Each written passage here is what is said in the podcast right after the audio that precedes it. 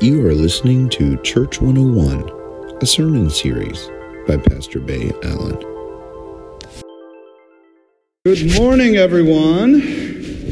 It is so good to be with you today as we uh, gather here in the second week of our series uh, called Church 101, where we are taking a look at what the church is, uh, what the church was originally called to be. Uh, maybe for some of us, this series should be a reboot. For others, it may be just a reroute where we, we kind of find for the first time something that we should have done.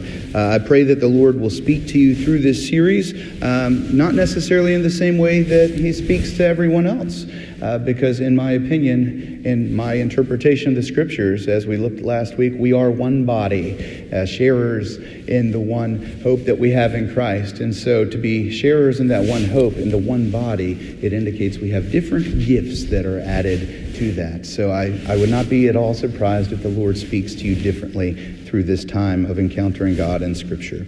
Uh, I encourage you to turn with me in your Bibles, if you have them, an applicable app on your smartphones, or even on the screen for a portion of today's scripture. Um, but today, our scripture comes from the Gospel of Luke in the third chapter, verses 15 through 17. And our focal point today is going to be what's on the screen, uh, verses 21 through 22. But here, verses 15 through 17, just to get a little bit of a backstory. As the people were filled with expectation and all were questioning in their hearts concerning John the Baptist, whether he might be the Messiah, John answered all of them by saying, I baptize you with water, but one who is more powerful than I is coming. I am not worthy to untie the thong of his sandals. He will baptize you with the Holy Spirit and fire. His winnowing fork is in his hand to clear his threshing floor and to gather the wheat into his granary but the chaff he will burn with unquenchable fire. Now, when all the people were baptized, and when Jesus also had been baptized and was praying, the heaven was opened, and the Holy Spirit descended upon him in bodily form like a dove. And a voice came from heaven You are my Son, the beloved. With you I am well pleased. This is the word of God for the people of God. Thanks be to God. You ever try to give a dog a bath? I, I, just experienced this not too long ago. A dog a bath that really doesn't like getting a bath. You've been there? Uh, you know how you, you put them in the tub. At first, they, they look cute, but they smell horrible. And you put them in the tub, right? And, uh, and then they, if they don't like a bath, they'll start to shiver and they get all tense. And you gotta like move them. It's like you really got to get in there. Um, and you can tell they're like, they don't want to just jump right in the bathtub. You know, it's not it's not like when you're at the park and you throw the ball and they go running right into the lake. I don't know what's up when you take a dog to the bathtub. It's a totally different story. It's like it's, it's still water, right? You ever experienced that? It's kind of like, uh, yes, and it's not just water at that point. Even before you put soap in, it's like you coated them in Vaseline. You can't get a good grip on them. They're constantly trying to get away from you, and, and their, their, their legs are slipping and sliding in the tub, and you're just like, you kind of feel bad for them, but at the same time, you're like, just sit Sit. It'll be over soon. Sit. and, and they don't always like to just get a bath. Any of you not like to get a bath? Like you just wait until someone says, dude, you need a bath. Any, any of you get there, you know? I've been there, you know, I've had friends, especially in college, they're like, dude, you need a bath. And I'm like, all right, I'm on it. We do this sometimes. We don't just jump right into the bathtub. Um, but today we're looking at the baptism of our Lord Jesus Christ. And I got to tell you, as, as a church, I feel that God is saying, get into the bath already. You know what I mean? Get into the bath already. It's no different than playing in the water. Why don't you just get in the bath and come clean, right? Because what do we see in baptism? This series is allowing us a scope or a, uh, how, how we kind of listened in on God as we did during the children's message. It allows us to listen in to what God is telling us as the church. And some of us have questions surrounding many of the things that we do in the church. Let's face it. Why do we have a certain color or not a certain color? Uh, why, why do we have uh, this, this water in baptism? Why do we have uh, the manger nativity scene decorated when Christmas isn't like another 360 days away, right? Why do we, why do, we do these things? We do them for reasons, not the nativity, that was a bad example. But why do we do what we do as the church? This is important for us to know. Otherwise, we're floundering. We have no idea. And so today is a perfect opportunity for us to look at the sacrament of baptism.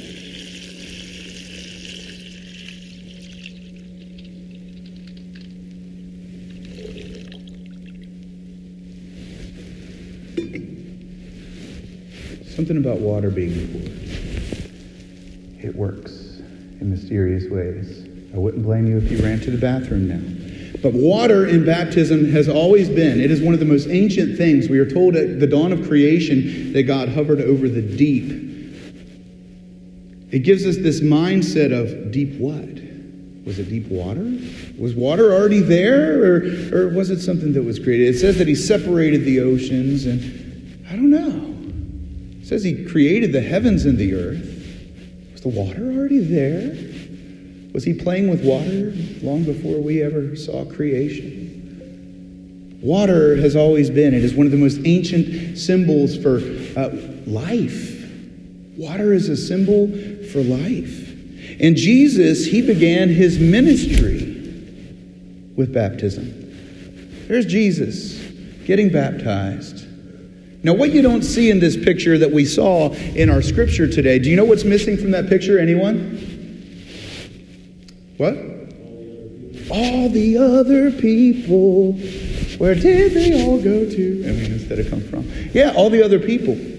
Because baptism is not something that is just done in, in singular. It's not just a 101. I'm going to baptize you, Tracy, and this is just me, you, and God here. No, it goes beyond that. It enters into the church. This is Church 101. Otherwise, we wouldn't have to talk about baptism if it didn't impact the church, right? A baptism is for the entire church, and that is capital C.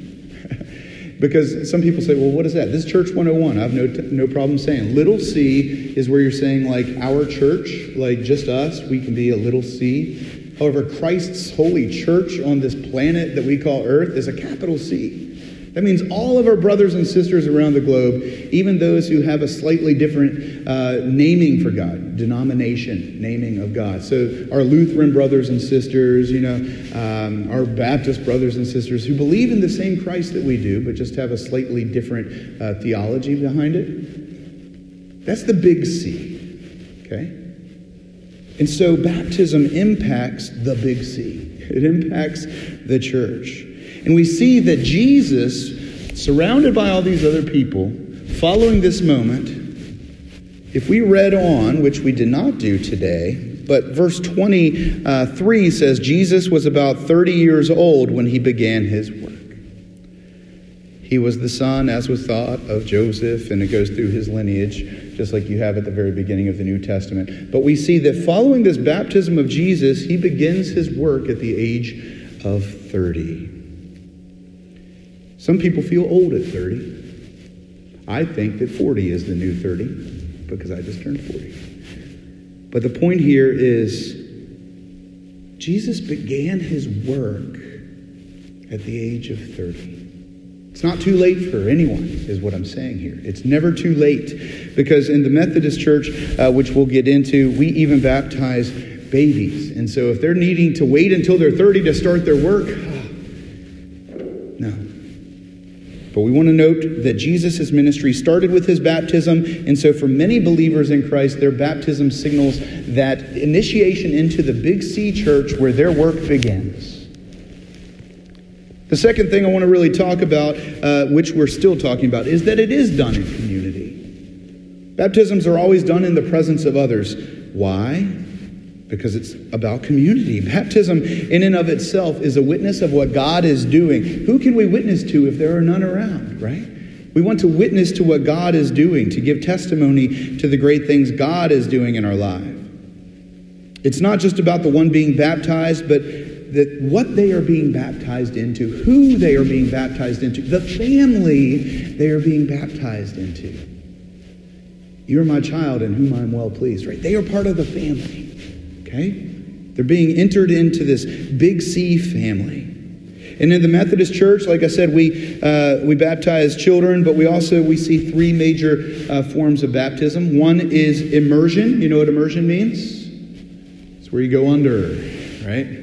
which is most likely that picture that we saw a moment ago. What happened to Jesus? I doubt he was in the middle of the Jordan and John just went, you know, I mean, you got all that water, you might as well use it, right? So, immersion is one way, pouring is another. Oftentimes, this was done with a seashell where they would pour it.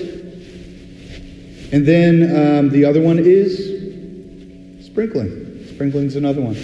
Sometimes the sprinkle is almost more of like what my first pour was. uh, but those are the three ways that baptism takes place physically, okay? But there's so much that isn't physical that's taking place in baptism. This is Church 101. So, I mean, some of you may be like, we know all this about baptism, it's all good. But who knows? Maybe it's maybe it's a reboot for some of you. So let's bear with it together because we are community and we are family.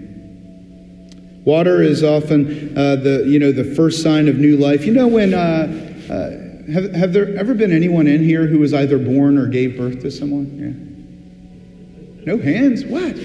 You're all Adam and Eve. I'm just wait. Eve gave birth. Um, but anyway, you know the first sign of life. What is it? Oh, honey, my water broke. Right? There's water involved in life. Right? There is water involved in this rebirth in Christ. And when Christ uh, was, was down in the water and he arose, like as when we do immersive baptism, that's the best way to actually explain the whole Christ story because, you know, we proclaim the mystery of our faith around the Lord's table like we did last week, right? Christ has died, Christ has risen, and then Christ ascended, so Christ will come again. That's the mystery of our faith. It involves baptism. The baptism in itself, the immersive process, is symbolic of Christ going into the tomb. And then when you rise, it is coming out and being set apart for the Father. And then he ascended to heaven and will return. So that the mystery of our faith is proclaimed through the sacrament of baptism. It's all there if you look. And in baptism, uh, you, are ba- you are immersed, poured, or sprinkled three times, right? In the name of the Father, the Son, the Holy Spirit, or in some settings, Creator, Redeemer, Sustainer. However you look at it, it is the Trinity. We'll get into that into another Church 101 about the Trinity. Three. Three days, you know, in the grave, you know. There's a lot in the sacrament of baptism that is teaching us and reminding us of who we are in Christ. The other thing I want to point out is the baptism is done once, one baptism. Uh, we celebrate one baptism where the Lord's Supper is a sacrament that we can celebrate over and over and over again. Baptism is only done once. Oftentimes in Methodism, it is done, like I said, when they are very young. Babies are baptism or baptized, and our founder John Wesley was constantly defending uh, the baptism of babies because not many people baptize babies. And today, Methodists still take a lot of flack because, oh, you're the baby baptizers, right? The reason behind this, and just uh, to allow John Wesley's theology to come into play, since we are United Methodists, the reason we baptize baby is because just as in communion we celebrate an open table, that table which is not ours, but God's, in baptism we celebrate a grace a life, a water, if you will, a cleansing, if you will, that is not ours. It is the grace of God. And last year we did a series on the graces of God. There was prevenient grace, some of you remember. There was prevenient, there was uh, justifying, there was sanctifying. Prevenient is that grace which comes before us. Justifying grace is that which is done for us. Sanctifying is what is done in us.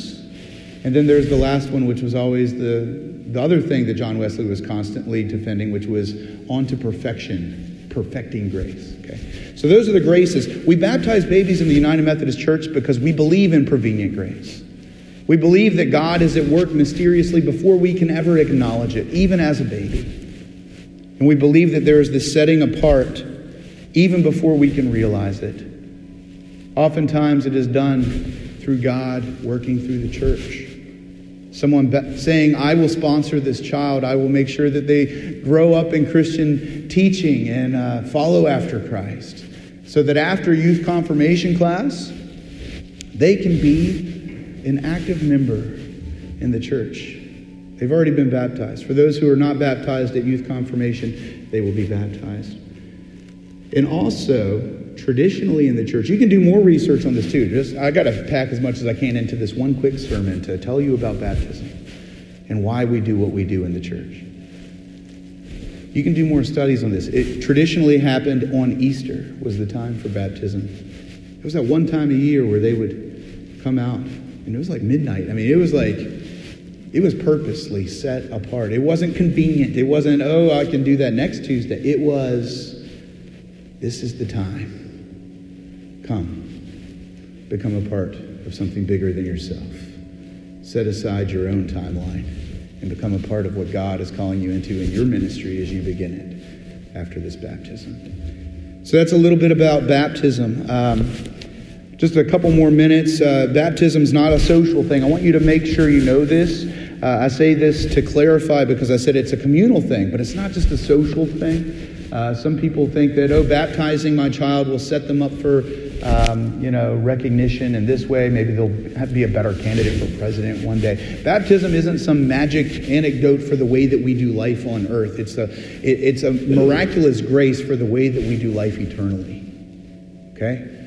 Any other reason, it's a moot point. It's like, why do it? Now, it's still a baptism, and we still believe in prevenient grace that even through a negative situation, say a parent wants to baptize a child for the wrong reasons, making commitments that are never kept, we still believe in the prevenient grace of God at work in that child and in that life. This is important stuff for us to know because it comes up in conversation. Have any of you ever been asked about baptizing babies as a Methodist? If not, you're a rare bunch. You're a rare bunch. It comes up all the time. And in baptism, we see the Holy Spirit coming down in bodily form like a dove. We hear the voice of God like our cup is up to the heavens. The Holy Spirit comes upon us in baptism in a miraculous way. It may not be a bodily form of a dove, but God leaves a watermark of grace on your life that never leaves you, that always leads you forward.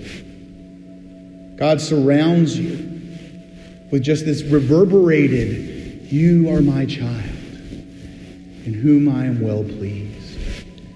Even at the moments where we feel the darkest, we may look down and see that little watermark. Know that we are loved. This is what baptism is. This is who we are in the life of the church as baptized children of God.